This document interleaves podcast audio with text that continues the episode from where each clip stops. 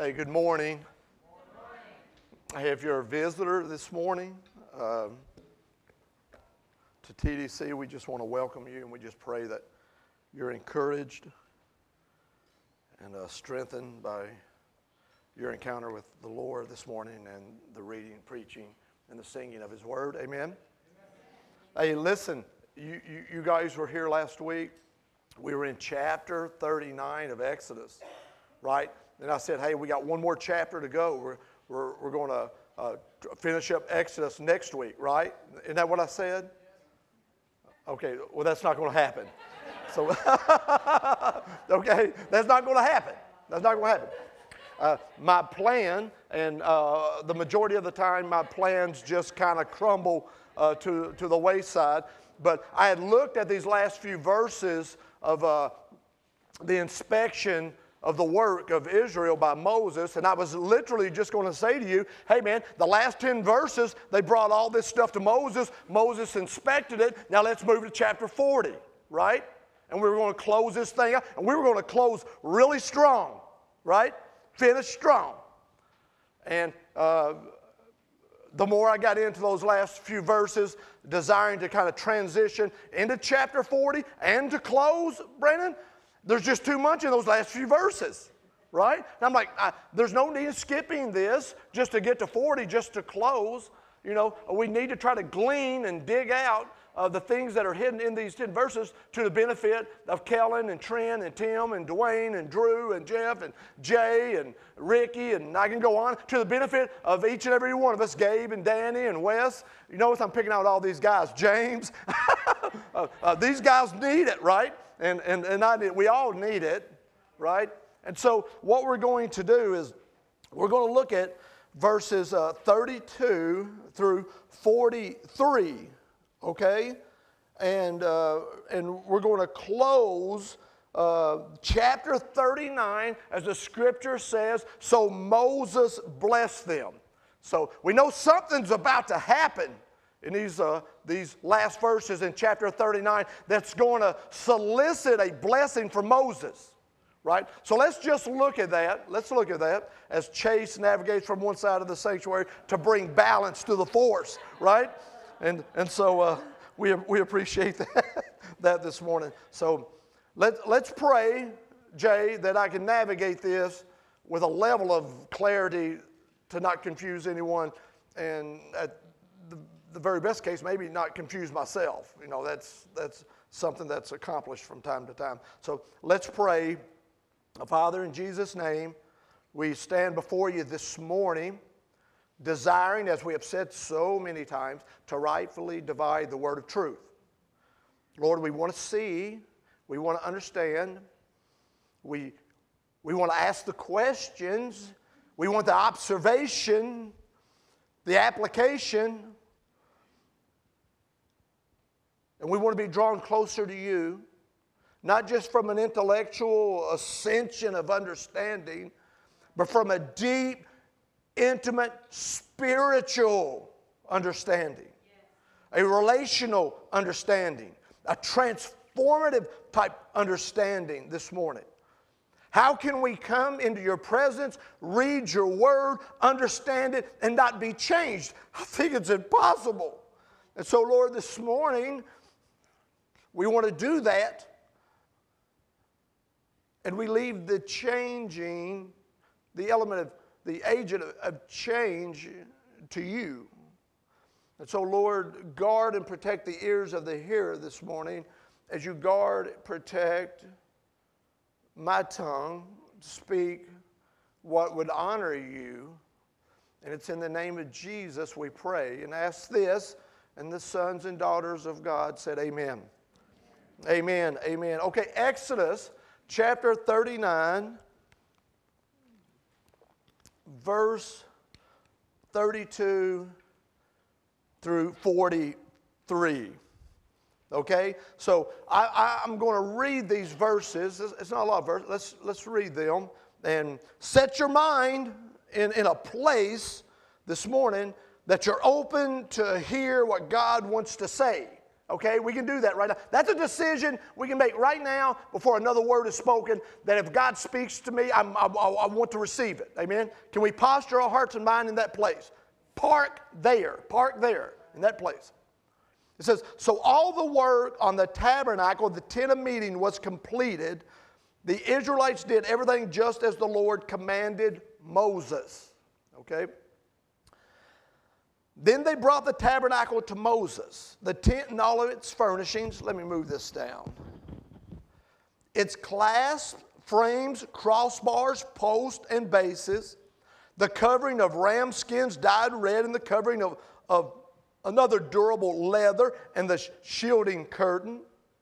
The Ark of the Covenant Law with its poles and the atonement cover the tab, the table with, uh, turn this down, Larry. I'm getting, I'm getting some heat off this thing. I don't want to torture people this morning with a pop or. The table with all its articles. Everybody can still hear me, right? So it means he could probably turn me down some more, right? Okay. I was waiting for a greater response than that. It says, the table with all its articles and the bread of presence, the pure gold lampstand, key, with its rows of lamps and all its accessories, and the olive oil for the light, the gold altar, the anointing oil and the fragrant incense, and the curtain for the entrance to the tent. The bronze altar with its bronze grating, that's the altar of sacrifice, its poles and all its utensils, the basin, the wash basin, we remember, with its stand, the curtains of the courtyard with its posts and bases, and the curtain for the entrance to the courtyard. Remember, it's on the east side. Remember that. The ropes and tent pegs for the courtyard, all the furnishings for the tabernacle, the tent of meeting and the woven. Remember, we covered this last week. We were talking about the priestly garments and the significance of them, right? There's a powerful stuff in that, man. And so the scriptures, and the woven garments worn for ministering in the sanctuary, both the sacred garments for Aaron the priest, he being the high priest, and the garments for his sons when serving as priest. And then the scripture says this in verse 42 the Israelites had done all the work just as the Lord had commanded Moses. And Moses inspected the work and saw that they had done it just as the Lord had commanded. So Moses blessed them. Now, that wasn't difficult, was it? We navigated through that pretty solid. Stand with me and we'll be. No, no, no. You thought I was dismissing you? No, you ain't getting out that easy right? But there, there are some things I want you guys to understand in this portion of Scripture. And listen, as we, as we navigate this, ask yourself these questions that I'm going to ask you. Ask yourself internally, respond internally. They're rhetorical in a, in a sense, but you have to answer these. I have to answer these questions.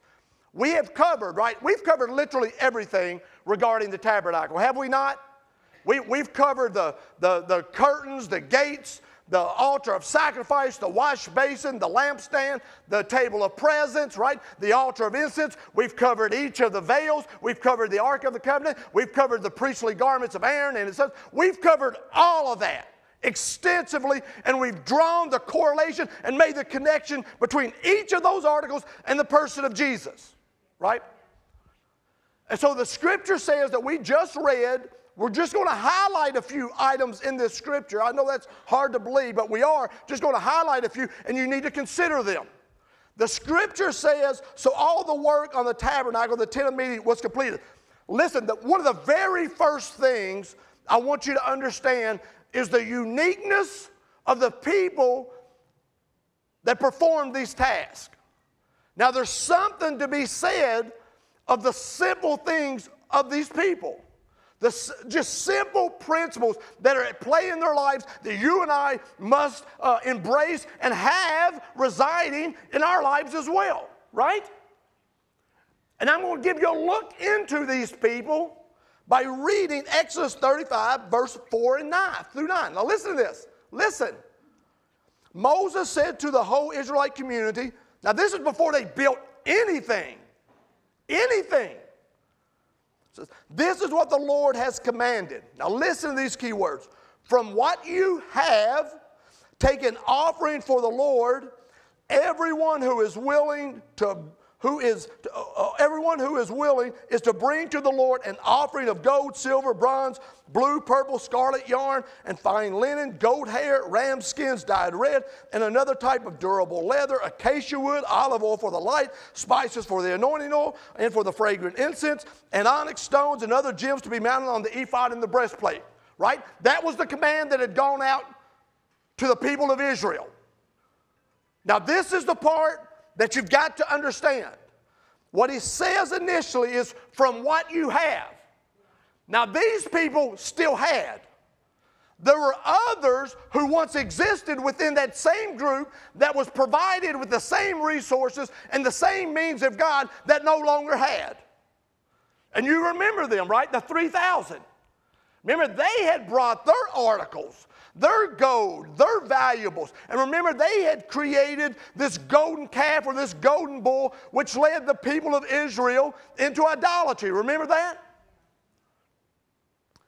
One of the things that you have to say about these people before we go any further is that they resisted they resisted the call into idolatry meaning they did not bring their resources to be forged against God in the form of a bull or idolatry. Literally meaning when there was a call for these items to be brought into that realm of idolatry, these people said, no.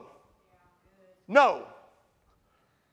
We're not doing that. Now listen, as brothers and sisters, one of the things you see it and I see it, especially if you're on any social uh, uh, media platform, one of the things that you'll clearly see being expressed at times through the body of Christ are the things that we oppose. You know what I'm talking about? Man, I see people's posts and I, I'm like, I know what you're against. I mean, you, you, you, do not, you do not shy away from stating what you're against. You don't. And these people, when the scripture says, bring from what you have, they've already declared to some degree what they were against. Had they not? We ain't doing that.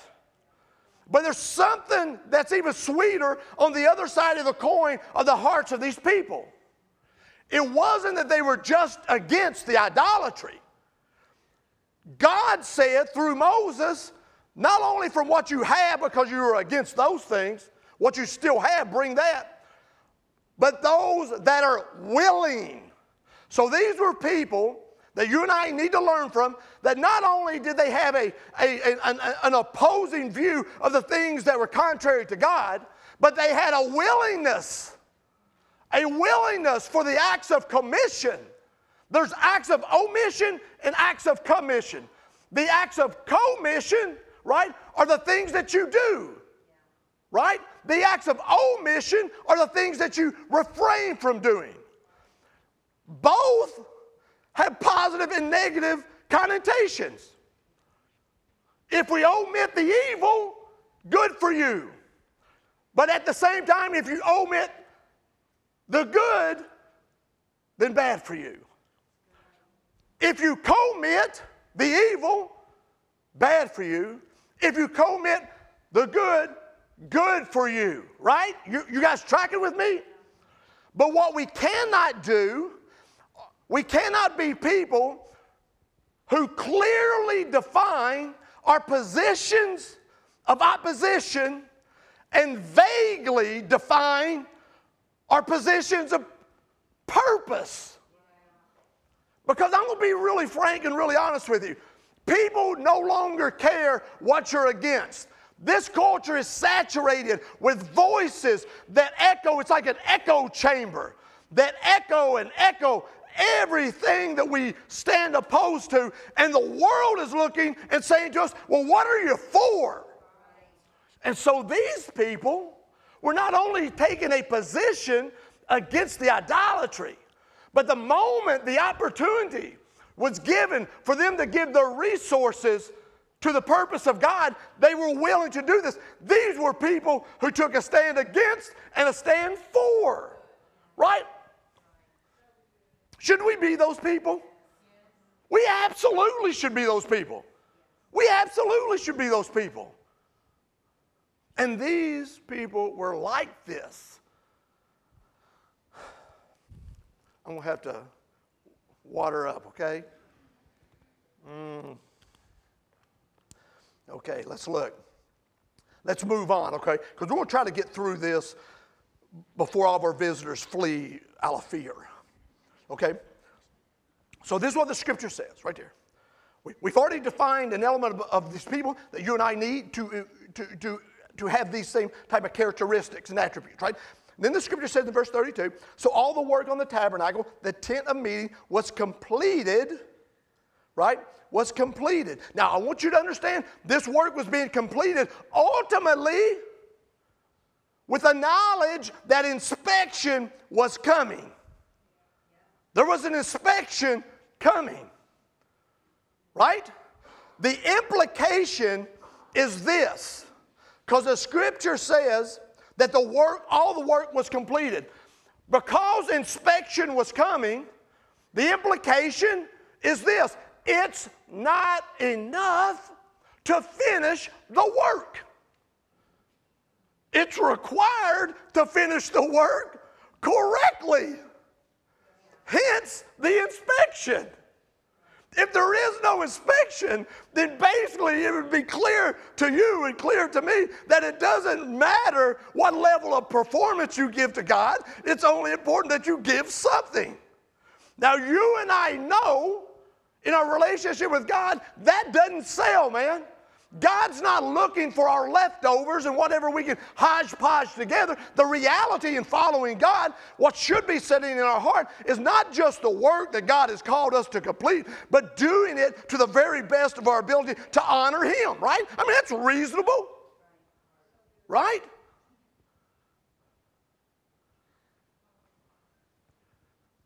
There were times that I went into Clark's room and said, Clark, you clean your room? He said, Yeah, Dad, I've cleaned my room. And I'd say, so, well, I'm going to check it out. He said, well, give me a few minutes. right? You know what I'm talking All of a sudden you hear the vacuum in there. You know what it was? He had completed the work on his standard.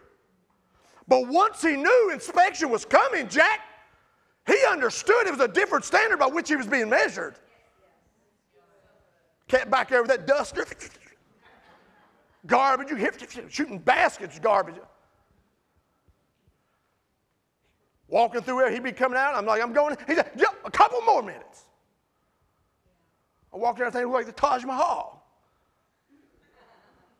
Eat off the floor. Well, I'm not going to take that chance. But it's close. But he knew. And so they knew inspection was coming. Now, there's something you need to see right here. The scripture says the Israelites did just as the Lord commanded Moses. Now, this is a very interesting statement. Why is it a very interesting statement? Because God never commanded the Israelites directly. They commanded Moses, or he commanded Moses, and then he commanded the Israelites. Right? Now, I don't know about you, but when I read this, Valerie, I can't help but think what manner of position did Moses hold in the hearts of the people that when he spoke on behalf of God, man, the people listened, man. They knew. And when I'm reading this, Jennifer, one of the things I ask myself, because I, I, am not even worried about the, the, vast numbers of people that are removed uh, for me by 10, 15, 20 degrees. I'm talking about the people who are, who are uh, you know, uh, intersecting my life, you know, five degrees removed. I want to know, I want to ask myself, those people that are removed five degrees from me, that inner circle, if you will, do I have in their hearts a position of trust, honor, in their hearts? So I can look at you guys, and you're probably on the outside of that five degree. You're not literally in my house living life with me. You know, I'm not inspecting your bedrooms. I'm not doing those things. I'm talking about my own children. I'm talking about my own wife. I'm talking about my mother-in-law. I'm talking about my. I'm talking about the people that I trade skin with every day. Do I have in their hearts? Have I lived a life where they would look at me and when I spoke on behalf of God, they would really consider what it is that I'm saying, or would they just dismiss me? So I'm not asking you this morning about the people that you'll run into at Walmart. I'm talking about, wife, could I ask you of your husband? And what would you really say? Husband, could I ask you of your wife? And what would really be said? When your wife needs to be prayed for, who is she calling? Let me tell you this this is sticky, man. Because if her first call isn't taking place within the corridors of the house, we got a problem, man. We got a problem. Listen, if my wife needs prayer and I find out she called Dennis Hensley before she told me, we got an issue. And it's not an issue with Dennis, it's an issue with me. Do you get this? You tracking with me? I'm being serious. I'm being serious. I truly want, I, I give you my word, I truly want at the end of my life for both of my children and my wife and those inside to say of me, oh, dad, or Trent, or my son, oh, he loved Jesus, and there was no doubt. And I would like to be in the position and represent like Trent represented. You know what I'm talking about, Kellen? You want your children to say those things, right? And this is kind of, kind of the position that the children of Israel, the esteem that they had for Moses in this season of their journey. Listen, when Carrie and I first started dating, this is a long story, so I'm going to have to water this down. Mm. 1993, Carrie Evans and I, you know, I'm, I'm, I'm seeking God's face. I'm, I'm, I'm looking for the right lady. You know what I'm talking about? I'm looking.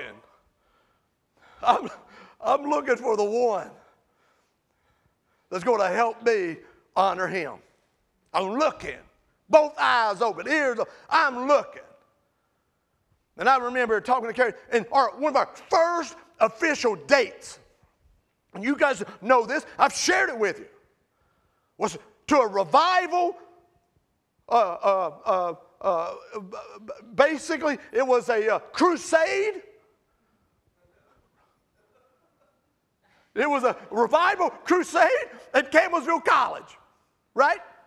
And I remember Tony Campolo, which he's, he's a little on the crazy side. I don't agree with everything he says, but they had brought him in from Eastern College in Pennsylvania, and he's a sociologist and a, a, a minister. He was preaching at this uh, crusade. So I go to my wife and I say to her, now I was, I was slick. I walked in like this. How you feel about a crusade? right? Right? You know what I'm talking How you feel about a revival? look, look, I, I, mean, I literally, I was bringing it, man. I, it was one of those fleece moments. You know what I'm talking about? If she, if she ain't down with this, she ain't the one. Eyes wide open, right?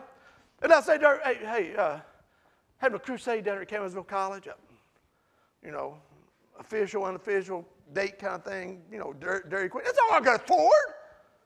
Double cheeseburger, you know. Yeah, you know. Small blizzard. I'm putting it all out there. I said, How about it? She was like, Oh, that sounds awesome. And it wasn't that she was going with me to the crusade. I think it sounded awesome because she was getting to go to the crusade.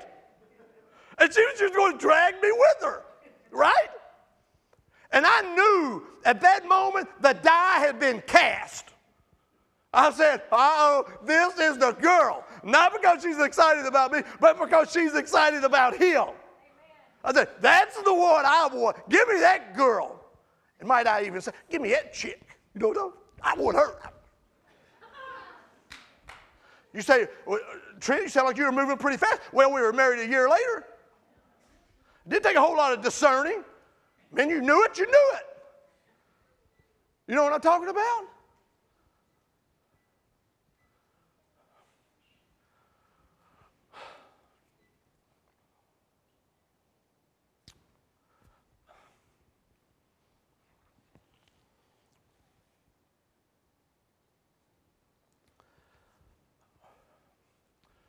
Moses, they seen something in Moses that they could anchor in. I share this silly story about Carrie because I saw something in her like that, even early on. And I believe if you were to ask Taylor, Taylor would say, I, I want to be a mom like mom. And I believe if you were to ask Carrie, she'd say, I want to be a mom like Kathy. If you were to ask Kathy, she'd say, I want to be a mom like Jenny. Right? But are people saying this about you? Are the inner circle of your life saying this about you? But when we went down to this crusade, Tony Campolo told this crazy story that I'll always remember. He told this crazy story. Now, I don't know where it originated from. I have no idea. But he shared this, and he was an incredible, uh, articulate uh, communicator. But he tells this story about a man named Joe. We're going to call him Joe, right? We'll call him Joe. And this is what he said. He said Joe was an alcoholic. He said, miraculously converted in a street outreach mission. Some of you have been miraculously converted. Before his conversion, he gained a reputation as a dirty alcoholic for whom there was no hope. But following his conversion to Christ, everything changed. Joe became the most caring person at the mission. He spent his days there doing whatever needed to be done. There was never anything he was asked to do that was considered beneath him. Whether it was cleaning up vomit left by some sick alcoholic or scrubbing toilets after men had left them filthy, Joe did it all with a heart of gratitude. Like, man, give me some Joes, right? He could be counted on to feed any man who wandered in off the streets, undress them, and tuck him into bed when he was too out of it to take care of himself. This was Joe, man. One evening, after the mission director delivered a strong and powerful evangelistic message to the usual crowd of sullen men with drooped heads, one of them looked up and responded to the message. He came down to the altar, he knelt to pray, and he began to cry out to God. And the pastor discerned what the man was crying out. And the man was crying out to God, Make me like Joe. Make me like Joe. Make me like Joe. And the pastor comes down to the man praying and he says to him, theologically correcting him, and he says, Young man, Maybe you should be praying more along the lines of make me like Jesus. And the man, after a few minutes of contemplation, says to the pastor, Is Jesus like Joe?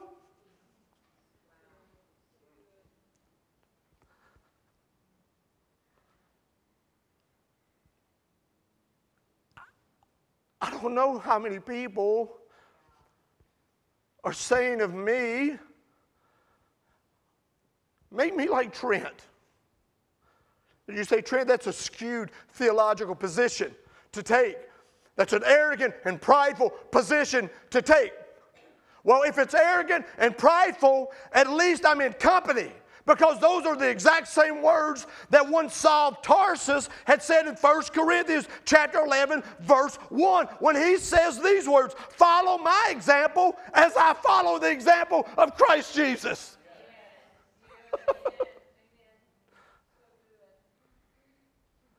and so Moses had this. He, he had this weight in his life that when he spoke on behalf of God, the people engaged, invested the resources, and did the work, man. And they did it right because they knew inspection was coming, right? Now, I've already read the scripture, so I'm just going to highlight a couple of things. All right? It says, they brought the tabernacle to Moses.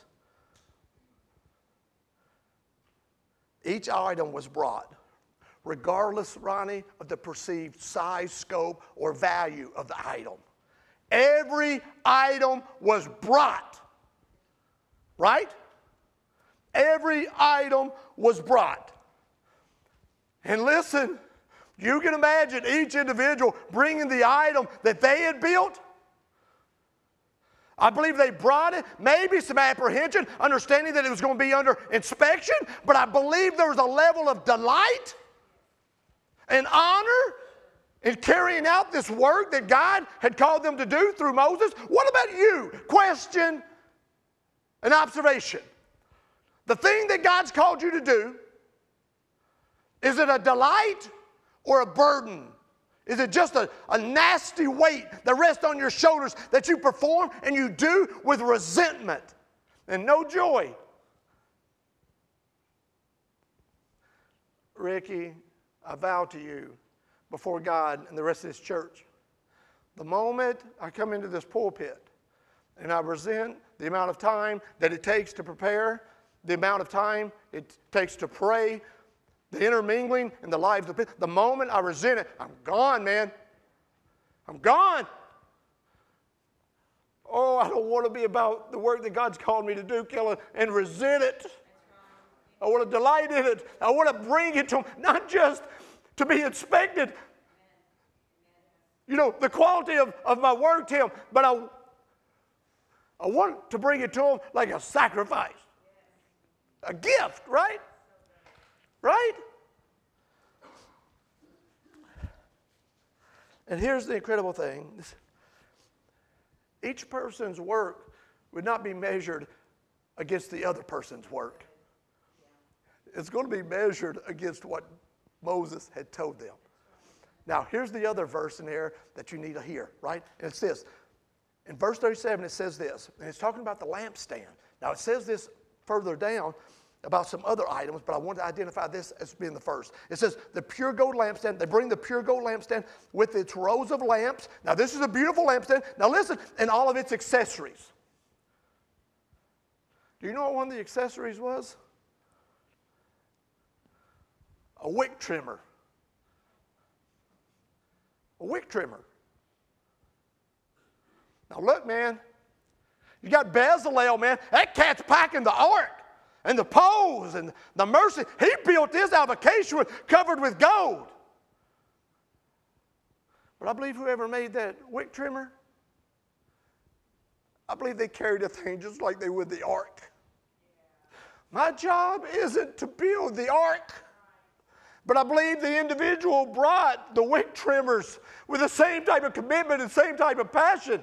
And I believe he brought that thing in a sacred response to God. And he was willing to give them this as though he were presenting to Moses the very ark of the covenant. And he laid his wick trimmer at the feet of Moses,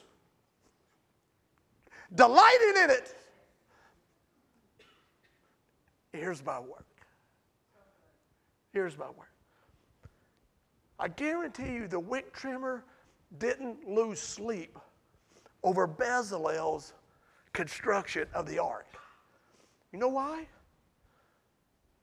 He was too concentrated on the wick trimmer to worry about another man's work. I bet, I bet stuff was happening all around him. And man, that cat was focused or the wind trimmer. And you say, okay, Trent, question, observation, application. The question is, are you sidetracked and skewed by the comparison of the task God's called you to because you're always comparing it to the task that someone else is called to do. And what ends up happening is the consumption of Bezalel creating the ark ends up creating in you a hodgepodge wick trimmer. And the whole time you're bringing the wick trimmer, your eyes are cast at someone else and the ark that they've constructed. And you lay it down as though it's a ridiculous offering to God.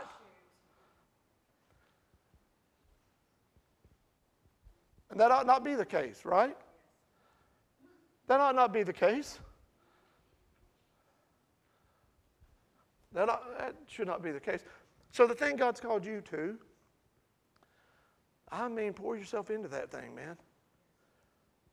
If God's called you to maintain the sign out front and weed it,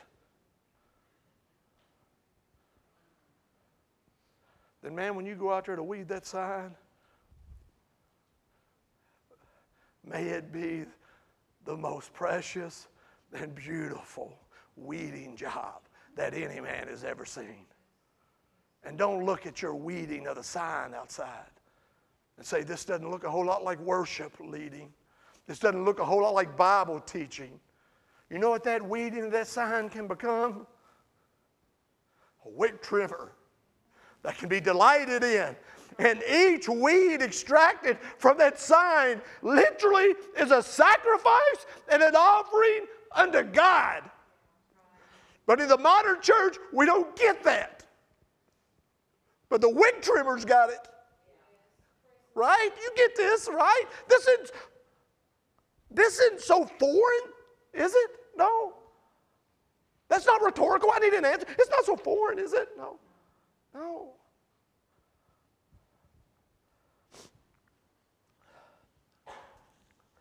All right. Now we're at last two verses. Got through it pretty quick. All right, here we go. The Israelites had done all the work just as the Lord commanded Moses. And Moses inspected the work and saw that they had done it just as the Lord commanded. Now, the question is why would Moses inspect the work? Because Moses was the one who had given the direction. He was the only one who knew whether it was up to standard. And it wasn't to crush those who had performed the work, it was to ensure that the work was done right to honor God. Because guess who would ultimately be the most culpable party in bringing the articles to the Father to erect them? The only one who had been given the instructions. So this isn't Moses lording it over them as this difficult taskmaster. Moses understood what they understood that he too was under inspection. You get it? You see it?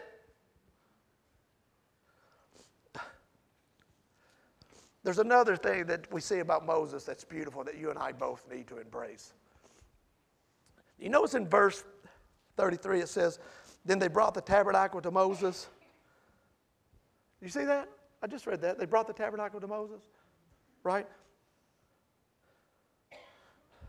Go back to verse 33, you'll see it. They brought the tabernacle. Well, what does that mean? And, and what is there good in that for you and me? Uh, this is a characteristic, an attribute of Moses that you, dad, you, mom, every one of us need to possess. Moses wasn't looking over their shoulder as they performed the work that they were equipped to do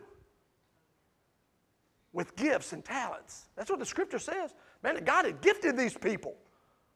Moses wasn't over their shoulder looking at it. That's the reason verse 33 says they had to bring it to Moses. You know what Moses was doing as a good leader, honoring God? He was trusting the skill that God had deposited into the lives of these people to be expressed because of their willingness to be expressed in their craftsmanship. It was only brought to Moses when it was all done. Listen, I called Ronnie Rockford over the house to do some plumbing work. Hey, straight up. I, I might stand there and talk to him just for conversation. You know, Ronnie's a heavy talker. And I don't want to feel alone like he's at my house. But you know what, to be honest with you, in my heart, Ronnie pull up at my house. We got a plumbing issue in the water heater. Ronnie came. Out. I say, "Hey, Ronnie." He say, "Hey, Trent." I say, "Plumbing issue in there." Let me know when you're done. You know why? Because I trust his skill.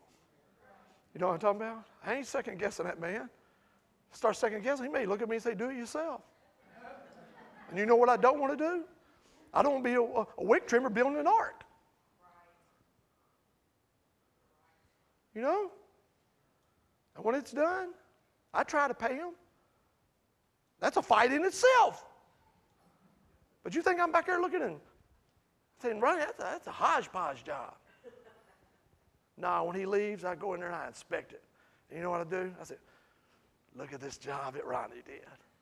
And then people come over to the house and I lie and I tell them I did it. or I, want, I may not go that far. I may just say, well, me and Ronnie did it. Ronnie and I. Well, can you come over and do mine? No. no. But I'll give you Ronnie's number. And Ronnie knows that's true. Right? I've sent Ronnie to more houses. I just need to, I just, I just need to tape a, a gospel track to Ronnie's back and just send him out. I send him everywhere. Man trying to retire and I keep giving his number out. But Moses trusted the people. So it's brought to him. And the, and the, scripture says this it says, Moses inspected the work. And this is good. He inspected the work. It's the Hebrew word raw. Raw. And it means to see. It's a peculiar word. It's a peculiar word. That word is found eight times in the book of Genesis in chapter 1. Did you know that? Raw. And you know the context in which it was seen or which it was used? In this context. And God saw that it was good.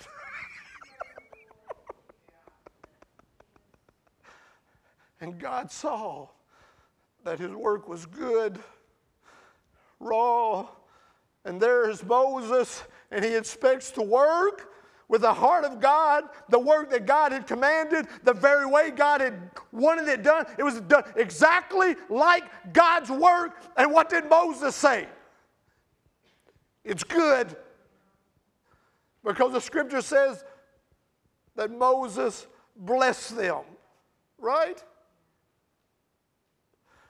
And all this work was taking place because ultimately, listen, ultimately, God was wanting to bring his people into a new reality of his presence. A new thing was coming, a new season was happening. And next week, when we get to chapter 40, it'll begin. But you see, there's another thing that is very similar to this new season of the presence of God.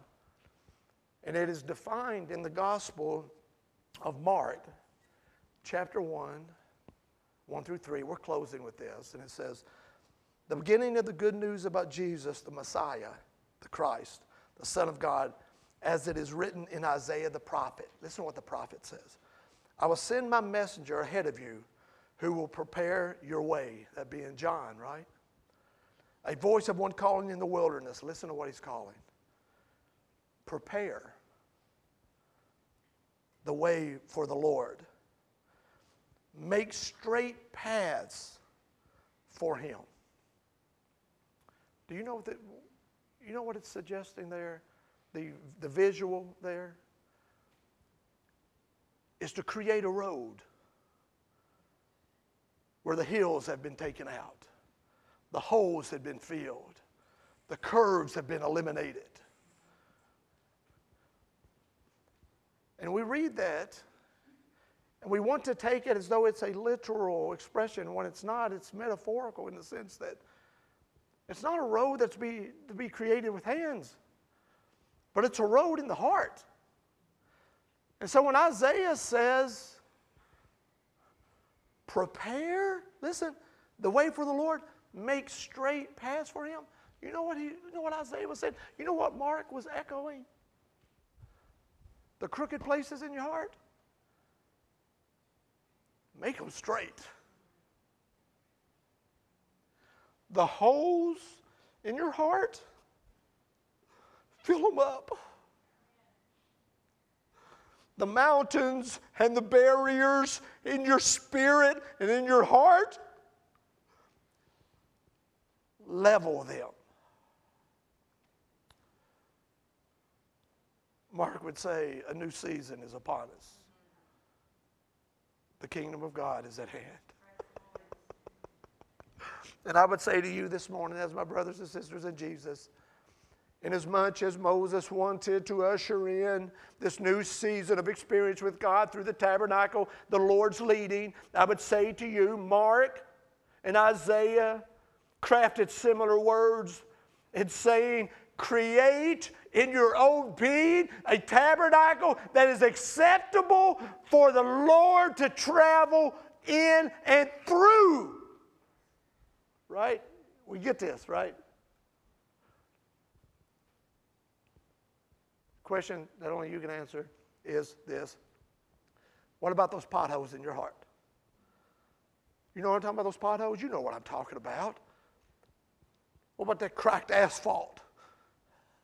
On the pavement of your own heart.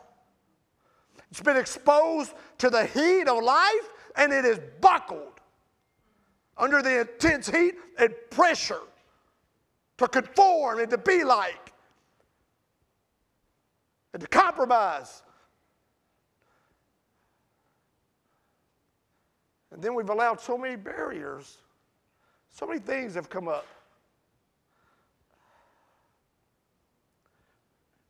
So many things, and I don't,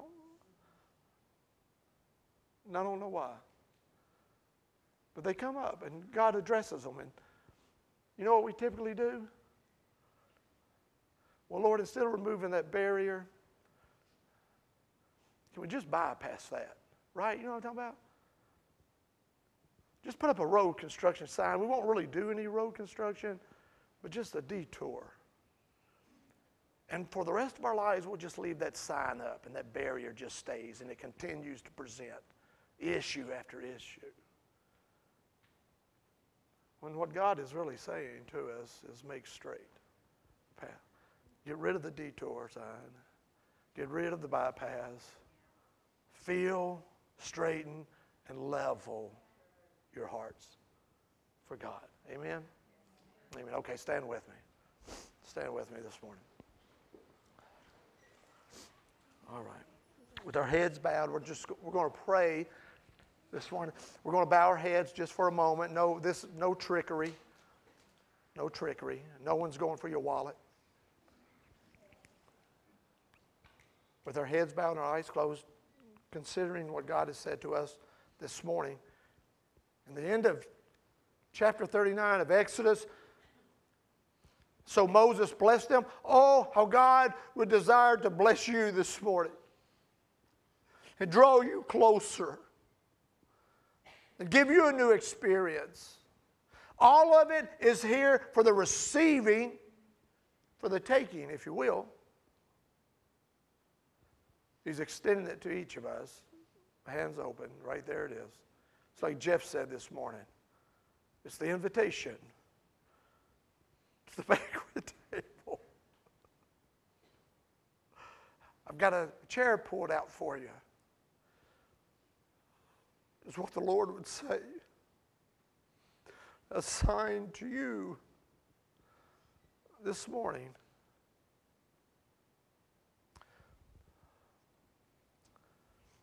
So, Father, in Jesus' name, you have spoken to many hearts this morning. Your word has gone forth. I pray, oh God, that there would be a concession made in the hearts of the hearer this morning who would say to you, no more detours, no more bypasses, no more road construction signs. I want it leveled, filled, and straightened. That the path of God in my life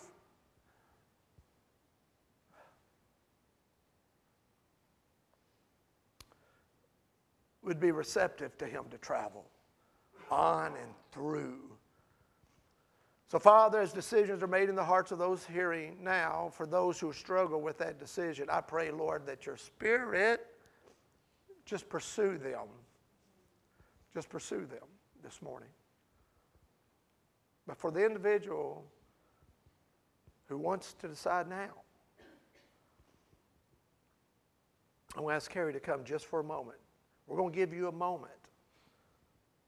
Just going to give you a moment.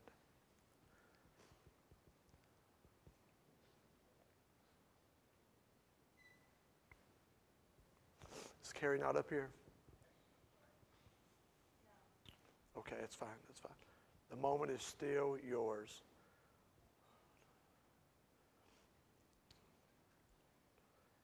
And I believe the Lord is in this. As soon as I said that, she walked right through the door. Listen, this moment is yours this morning. It's yours. You say, Trent, man, some of those barriers have been there for a long time. There's some potholes in my life I'm not sure God can fill. Let me say to you this morning, with your heads bowed and your eyes closed, man, I had some potholes in my life. I had some potholes in my life. I had some barriers in my life.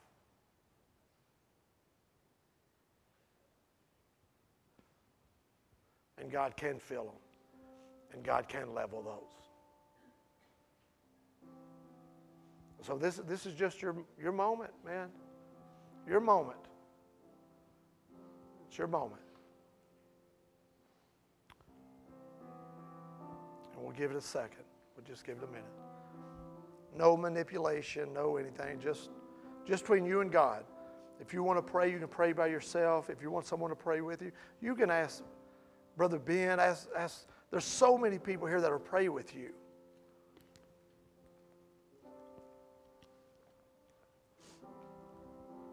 But this is your moment right now.